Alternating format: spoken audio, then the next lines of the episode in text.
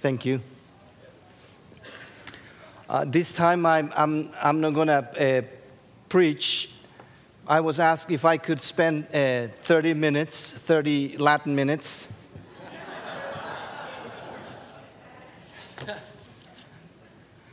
Uh, talking about something that is close to, to my heart. There are two concepts, two concepts that have been very close to my heart as a regional director, as a missionary. And these two concepts have to do with, uh, with who I am as a minister and my training. Um, as a minister, I mentioned to you that, that I'm a missionary. I believe in, in I have this bias on, on, on mission, so I, I, I think everything in terms of mission. I can't help. I, I, even, I even think that God had only one son and he was a missionary.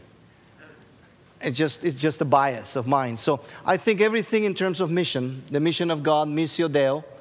And the second part is my training is uh, my PhDs in organizational leadership. And so during the last t- uh, 20 years or so of ministry, in addition to working in compassion and ministry, which has been uh, my passion, I have been trained in, in observing, observing the church. And, and so I have become a student of the church. Somebody would say an ecclesiologist who studies mission, so a missiologist. And that's quite complicated. So, um, what I have. Uh, been, and, and I think it's going to be a good introduction to what uh, the strategy that, that Steve is going to give us later on church health. Because the question that I have been asked is how do we engage our leadership? How do we engage leaders missionally the Jesus way? And um, there's a lot of words there, and forgive me, there's a lot of jargon there.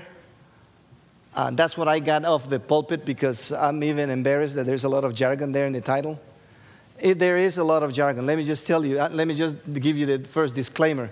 The word engage is jargon, the word missional is jargon, and the word leadership is jargon. Shame on me. With all of this disclaimer, Let's start with something less jargonish. In, in studying the church, what I have discovered is that the West, and, and this is particularly for you, the church in the West, or in places where the church has been longer than 40 years. Why 40 years? Is there a, is there a magic on the number 40? It's a generation. They were 40 years in the wilderness. Why 40? Because in 40 years, the reality is that I, I have been invited to come and celebrate the centenary of a church in Canada. In, in uh, where is it? Elmsdale. Yeah, that, I, am going to be there, God willing. But I tell, I'm going to tell them that we're going to celebrate the 100 years of the founding of the church. But not, it's not the 100 years of the church because they're, they're like on their fourth or fifth iteration. That's, that's the reality. The, the life of a church, the average life of a church is 40 years, the average life of a congregation. Now, we could have, we could have a building with a name and with a number that the denomination gives that could be for 200 years. But that's the church changes. So I have discovered, I have studied intentionally, being an architect and a planner, specializing in leadership development and with fascination about development and health, I have decided to study uh, the, the health of the church. And in studying the health of the church, we have been identifying some epidemics. It's different to have you know, every church will, will go through like, like people. You know, we, have, we get a cold. Probably in a setting like this, chances are that one of you has a cold. In a setting like this, every time of the year, 1% of the people have a cold. So at least one of you have a cold. If you have a cold, God bless you, stay away from me. Because everywhere I go to a place like this, I catch a cold. Because people love me so much. They hug me, and then I get it, and then I go to the next place. That's not an epidemic. In other words, we're not talking about issues. Every church, every church, every time faces issues. I could sense in the report last night that there are some churches this year that faced issues. Now, that's what I'm talking about. What I'm talking is about epidemics, something where most churches suffer. You know, there is an epidemic of Zika now in Brazil. That's epidemics, okay? What I have found is that the church that has been around for over 40 years begins to show signs of what I call the old wineskin epidemic. Now, that's a biblical term. Mark chapter 2. Remember, the Lord is being challenged because He's changing some of the things, and then He says, Listen, who will put new wine into old wineskins? If we put new wine into old wineskins, the new wine has a lot of acidity. I assume that the Lord was specialist in, in wine stuff. I'm not, I'm not talking in favor of drinking wine. I'm just talking about the principles of, of acid decomposition. And he probably said, look, the new wine produces a lot of acid, and a lot of acid has the, te- the tendency to inflate. And if you have an old wineskin, and if you put new wine into old wineskins, the old wineskin is going to burst. And we're going to lose both. It's going to be a lose lose proposition. I have to emphasize this because a lot of people are talking about, they're talking about, oh, we have to embrace the new wineskins. That, that's the new language, remember? They're not talking, this is not what they're talking about. What he's saying is, we gotta, we gotta create new wineskins for new wine, and the old wineskins, we gotta protect them. That's what he was saying. He was basically saying, use your mind. The new stuff has the tendency to shake the old stuff. And the kingdom is not about revolution. So let me just tell you, if we, we want to, we have to protect the old wineskins. That's what I'm telling you. I'm not talking about preserving them. What I sense is that this district is at the, at the cusp of some new wine. Let me repeat this. You don't seem too excited about it. What I sense is that this district is at the cusp of new wine. Okay.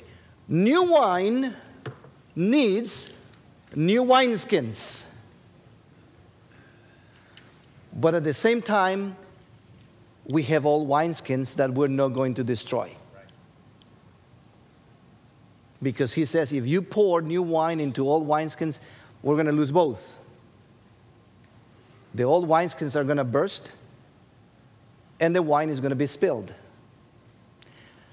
The truth of the matter is that contemporary ecclesiology in the West has not gotten it. They got it wrong. I'm sorry. I'm not an expert, but I it just it just it's a simple it's simple ecclesiology. They got it wrong. If you put new stuff, and by new stuff is whatever, multicultural, coffee stuff, uh, kumbaya, whatever you, new stuff you bring, and you put it into old wineskins, the old wineskins are going to be messed up. And the young people are going to leave. And you lose both. That was the principle. So, what I'm going to do is, I'm going to give you a diagnostic on what I have seen of some of the old wineskins epidemics. Things that I have observed in the West and in the Old South. The first epidemic is called templitis. Now, let me, let me just give you an, another term. I, I'm, I'm not a medical doctor. When I graduated for my PhD in 2001, my daughter uh, we took her out of school in Colorado, went to Virginia, and, and one of her friends asked her, Beth, where were you last week? Oh, my dad graduated as a doctor. A doctor? Yeah, but he's not a real one. That's what my daughter said. I'm not a medical doctor, but I also, boy, I, I know that the term itis, itis means the infection of something good. So if you have tonsils, tonsils are, I don't know what they're for, but if they are infected, it's called tonsillitis. Okay? The gastric system is good, but if, it is, if you have an inflammation, you call it gastritis. So, itis is my ecclesiological term for something that is good but that has been diseased. Get it? So the first thing that I have found is called templitis.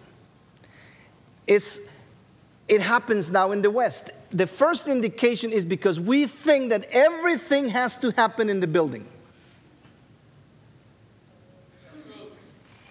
Yeah, we say it has to happen in the building. The first thing that we want to do is we have an organic church and we meet here, and then the first thing that we want to do is what? Have a building. In fact, in fact, we even when we say on Sunday we are going to what? Church. We're going to church. That is that is not biblical.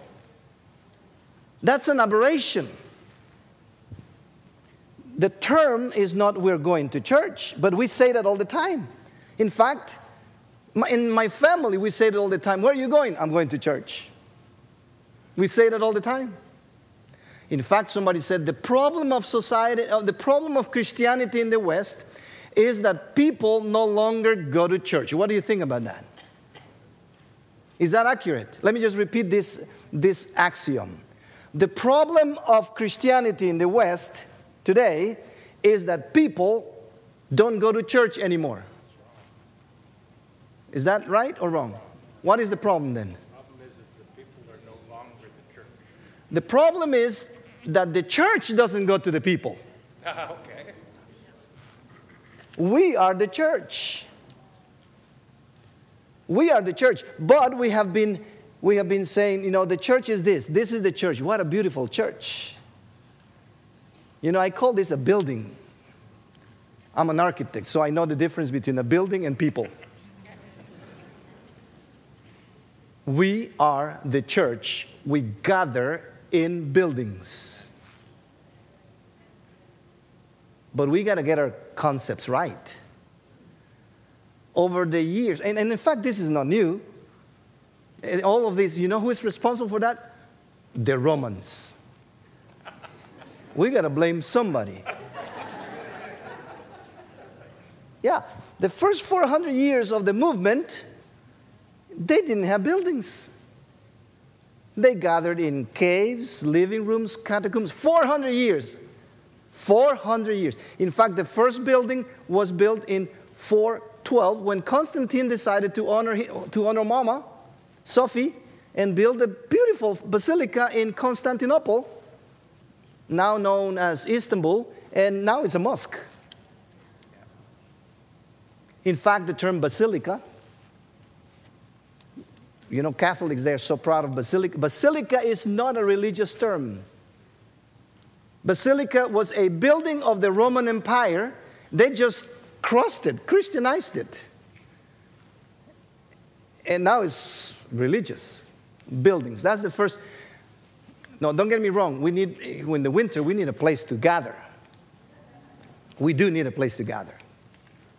The problem is not the buildings. The problem is when the buildings become the heart of the church. I have met a lot of pastors who spend their, their entire ministry on a building program.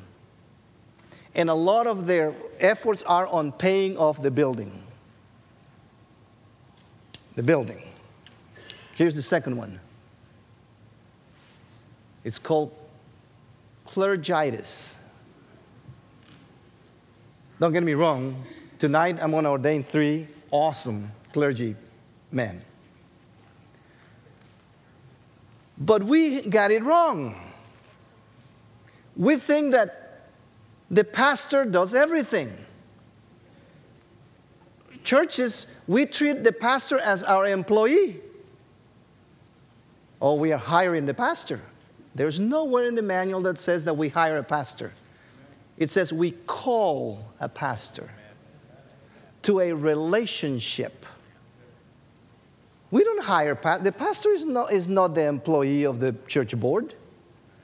The pastor is not the employee of the church, but there's the church. I remember being in churches where, where people say, Well, Pastor, that's what we pay you. When the pastor says, We have to evangelize. Well, Pastor, what are we paying you for? We have to go and disciple. Well, Pastor, what are you, we paying you for? We have this idea that the pastor, well, but it's, it's really our fault because the pastor is the church. There are pastors who have created that idea. In fact, somebody said to me, Do you go to Rick Warren's church? I said, No, I go to Jesus Christ Church. Even in the Church of the Nazarene. Have you gone to so and so church? His church is good. I said, It's not as good as mine because mine, Jesus is the head. See, we pastors, we have also been respons- co-responsible for the problem because some of us some of us love this and say, well, you know what? This is what we're going to do, and I'm, I'm going to do it because I am the man or woman with the collar. And some of us even use, even use what is called spiritual abuse. Oh, there's a book called The, the, the, the Subtlety of Spiritual Abuse. This study is a study on how clergy to they probably are clergy with Napoleonic syndrome, you know, clergy who, who people don't listen to them. So in order for people to listen to them, they just go to a position of authority and I am everything. And, and there are people, there are churches where the pastor is everything. I remember we used to call it in Guatemala when I was in, a youth leader, we used to call it the Jimmy Swaggart syndrome. I don't know if you remember. Now, I'm not talking about the moral thing, that's a different story. No, I'm talking about the Jimmy Swaggart syndrome because you remember he would play the piano, he would sing, he would preach, he would pray, he would collect the offering, he would spend the offering. I mean, he did everything. everything. So, now don't get me wrong, clergy, we have a role. The role of the pastor is a biblical role is to be the shepherd of the church. First Peter talks to the elders. In the letter, Peter says, Do this not out of obligation, but because, but because you love it. Not because of the salary. He said that because it doesn't pay well. He said it. Not because of material gain, because well, it's not the best career to make money. Do it for the reward that the prince of all shepherds will, has already reserved for, for you. The problem of clericalism is that, or, or, or cler, clergitis, is that we have made the clergy the church. Lay people say, that's what we pay you, you do it. Or pastor who said, I am the church. I am the church. Both sides are wrong. I've seen it. The third one is called believeritis. Now, there's nothing wrong with the believer. The problem is when the believer, when the church exists to feed the believer. See, the Lord didn't say, didn't say, go and make believers. You know what he said? Go make disciples. Now, the, the, the role of shepherding has two parts. And that's what we get confused because, on the one hand, the Lord said, Go make disciples who disciple. But he also told Peter in John 21, Feed my sheep. And that has been the, the, the word of the day, you know. You are my sheep, you smell like sheep, all of that kind of stuff. However, there's a problem when the believer, the believer has been a sheep for 50 years and is like this, well fed, you know. I've known Christians who, I mean, they have been for 50 years, they have been fed spiritually, all the stuff that is in the kingdom, but they don't give anything away. Because the church exists to feed the believer. The problem of, in, in, in the, the first part of the 21st century, the problem, the most prevalent problem of 21st century Western church, thanks to this, this new thing of the seeker church, the seeker sensitive church, is that we have designed our church to really feed and entertain the people to come. All our programs are for them because the believer is a customer. We, we treat them, the, the better church is the church that is big, like Walmart. You know what Walmart's uh, slogan is? We sell for less. That's their slogan. Art Gay Evans Jr., the former president of the National Association of Evangelicals in the US, he used to say that the biggest problem of our generation is theological reductionism. When we reduce everything, everything to consumer packaged goods, where we basically reduce the gospel to things that consumers could buy, and so it has become a commercial Christianity. And so we, we basically we serve a cheap gospel so that people could be happy on the pews. And if they don't like it, they go to Target. You know what I mean? So we sell for less because otherwise the competition is going to take away the believers. The believers are customers. See, the believers have to be disciples, not customers. Here's the next one. And these Nazarenes are really, really sick of this one. It's called structureitis. Some of us believe that the form is more important than the mission of the church. In fact, we focus more on what we do and not on who we are. I conducted a survey in Latin America when we were part of the Commission of the Nazarene Future. and we were asking the question what are Nazarenes known for? You know that in places where we have been longer than 60 years, we are better known for the manual than we are known for the doctrine? I kind of don't like that. I love the manual. Did I tell you that I memorized that thing? I really like that thing. But you know what? That's not what we're known for. We should be known for our message and our mission. But a lot of us are more interested in our structure, even if it doesn't work. It may have worked 50, 100 years ago, and now it may need to change, but we say, no, no, no. In fact, NYI, the global NYI, conducted an, an, a study, a fabulous study. They said that at the beginning, the Church of the Nazarene was all about the movement. We were a movement, we were a holiness movement. We came together as a holiness movement, celebrating out of, out of one many, out of many one.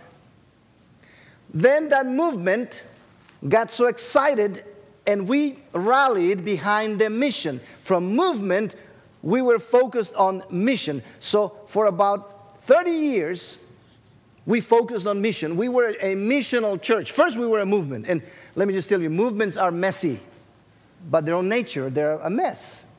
Every time there's movement, there's, there are things falling on the, on the wayside. But from the movement, we went to a mission. So we rallied behind the mission. We were so good at mission that in the seven, up to the 70s, we, between 1950 and 1974, we focused on the machinery we developed a lot of mechanisms, a lot of methods. We were excellent at NWMS and NYPS and then whatever S ends there. So we had all we, we were good at our machinery. That's when the Church of the Nazarene had its its highest point because we had methods for everything. Church growth, church planting, evangelism, mission societies. But then from 74 to 2004, our denomination, the old institutions, have been more focused on the monument than we have been about the mission. So we went from movement From movement to mission, from mission to machinery, from machinery to monument. So we just get, gather to celebrate the good old days.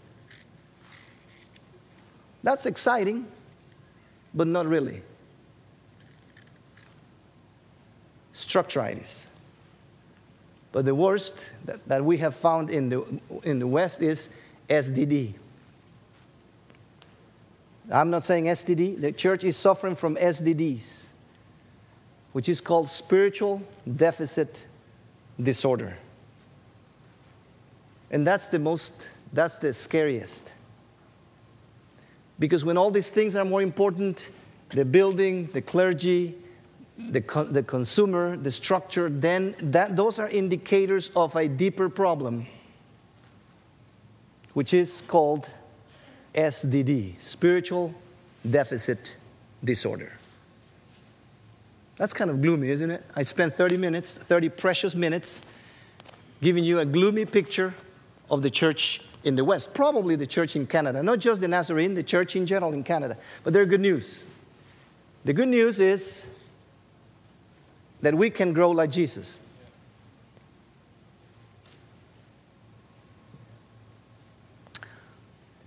When the Lord, there's, and, and uh, Dr.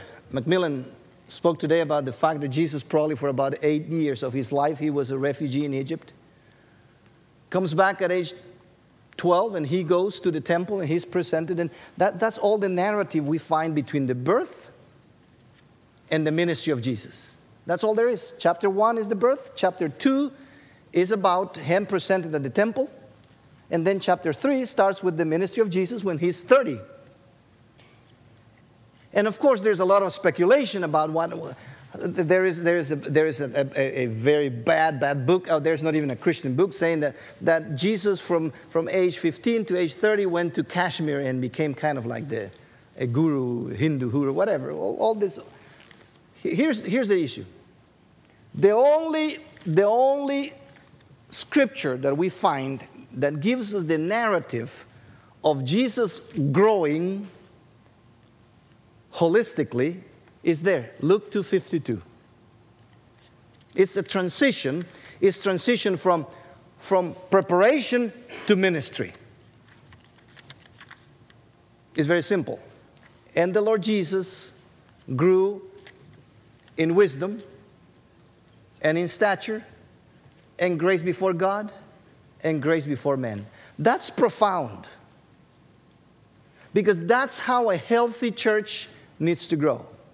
So let me introduce you, in, in the next five or 10 minutes, I'm going to introduce you to, to a model. It's, it's biblical. That's what brought us to the seven characteristics.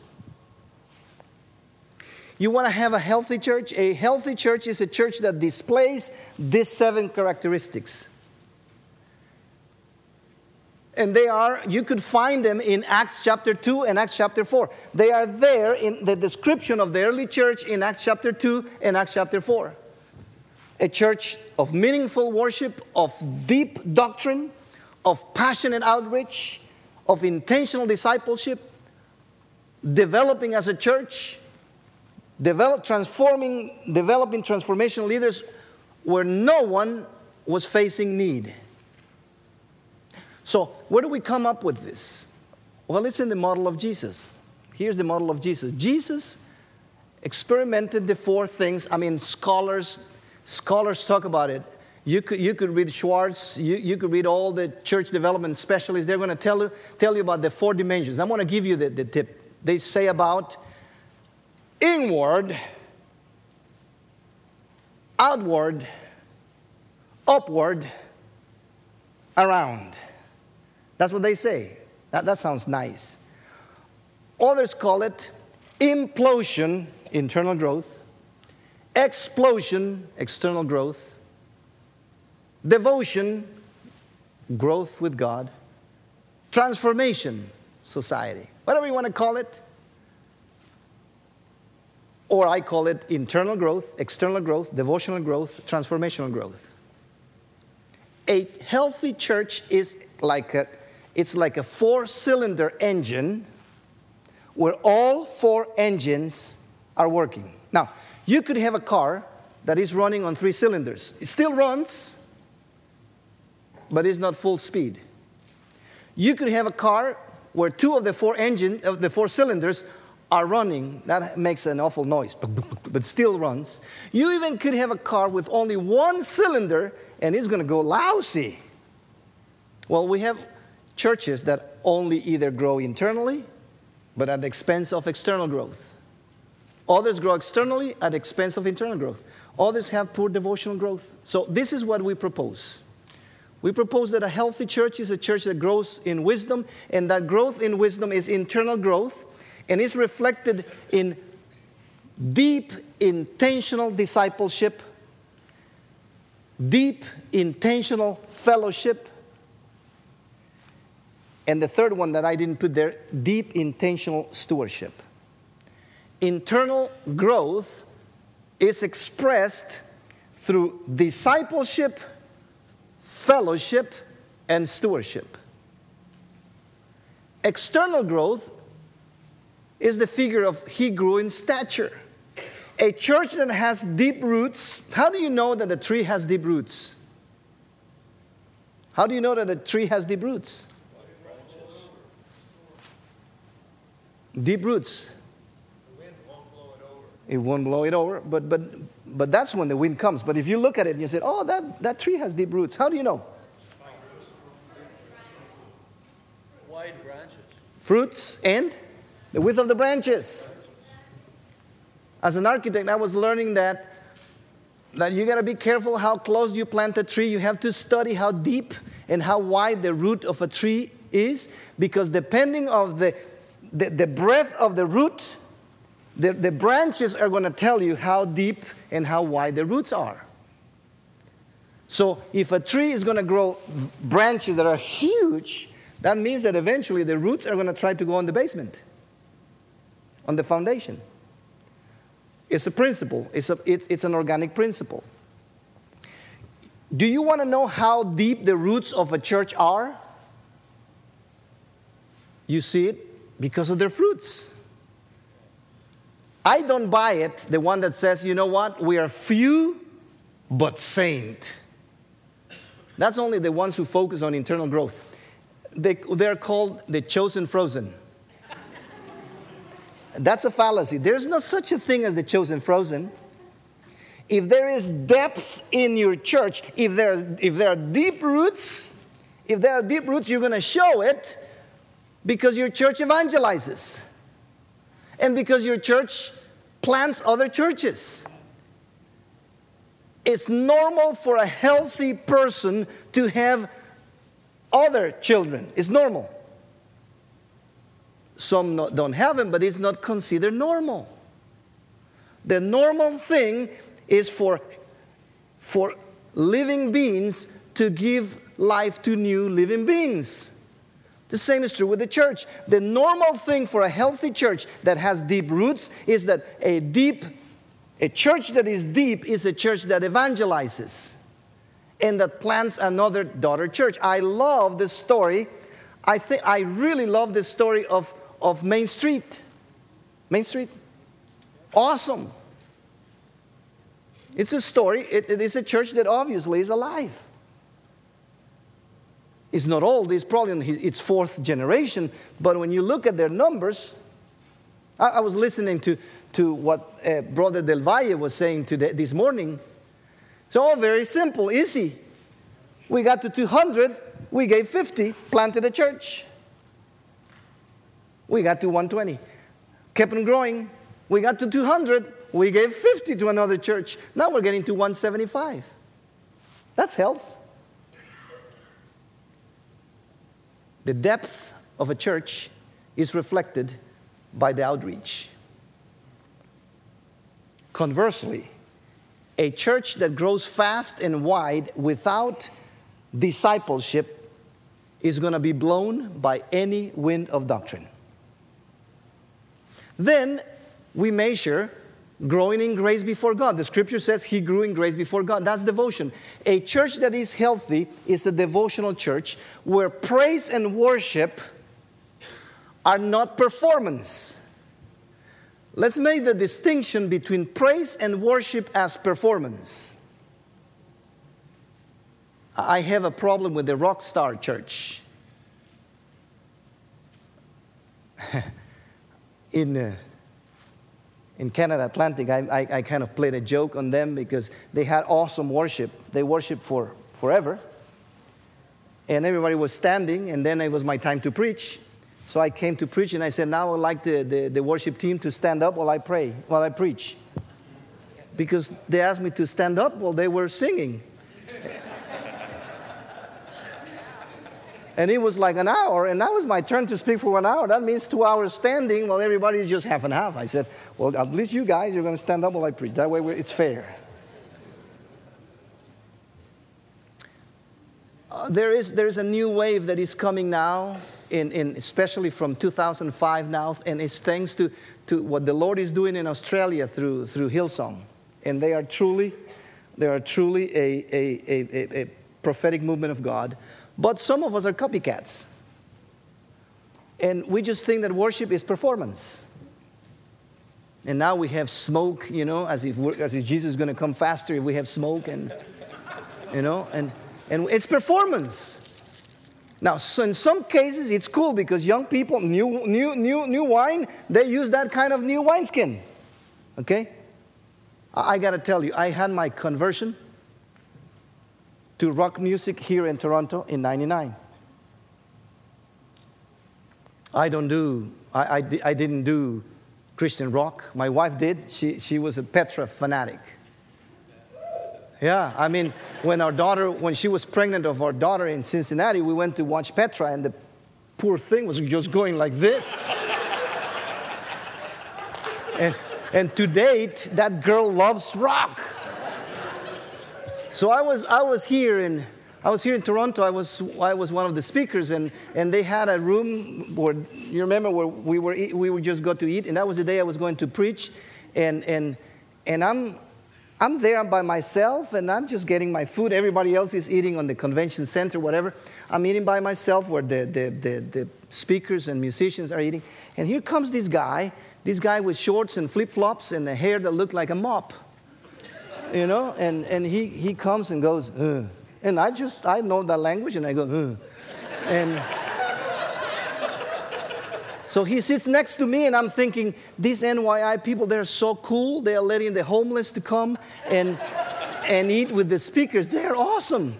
So we sat there, you know, and, and I ate and he ate. And we didn't say more than, uh. And so, so the guy just finished eating and goes, uh, and I go, mm, so cool. So,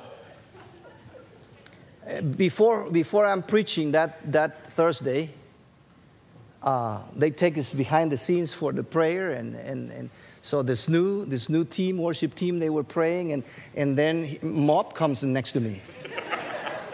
and he holds my hand. And he goes, Sup?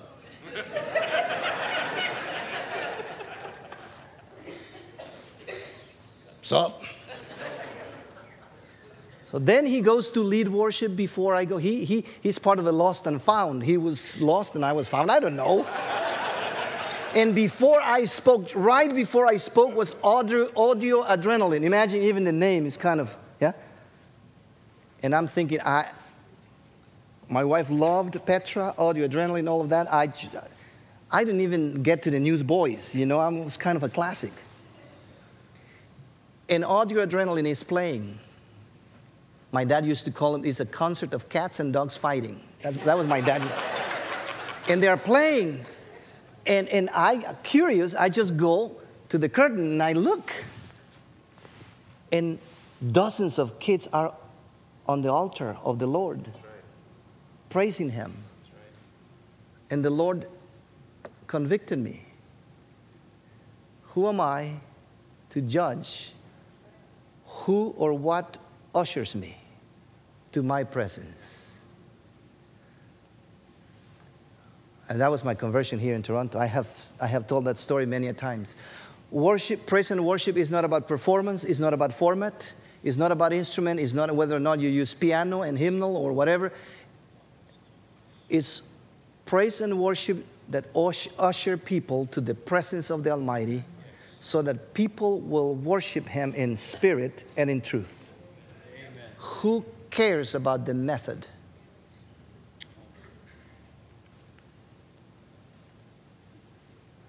It's a church where the word is preached when there is a solid preaching of the word. That shouldn't be placed there, but friends, I have found places where preachers preach the topic of the day.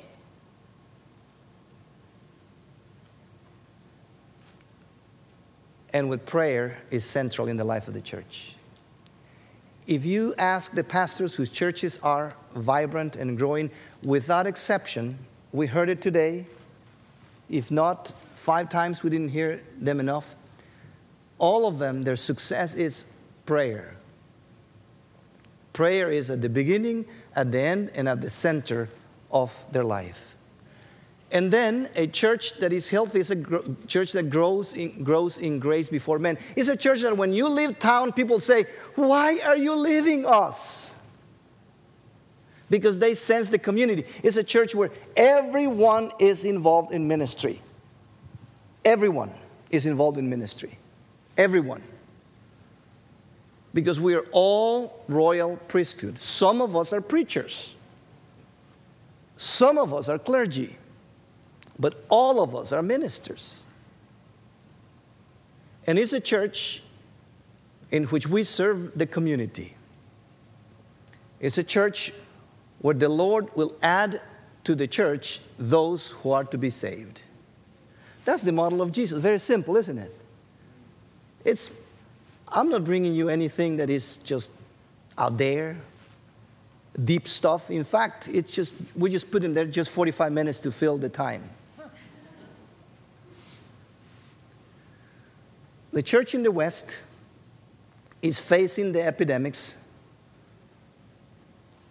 of old wineskins. But the answer is always Jesus. Jesus is the center of the church. Jesus is the head of the church. He said, I will build my church and He will continue doing that. May the Lord bless you. Amen. Praise the Lord.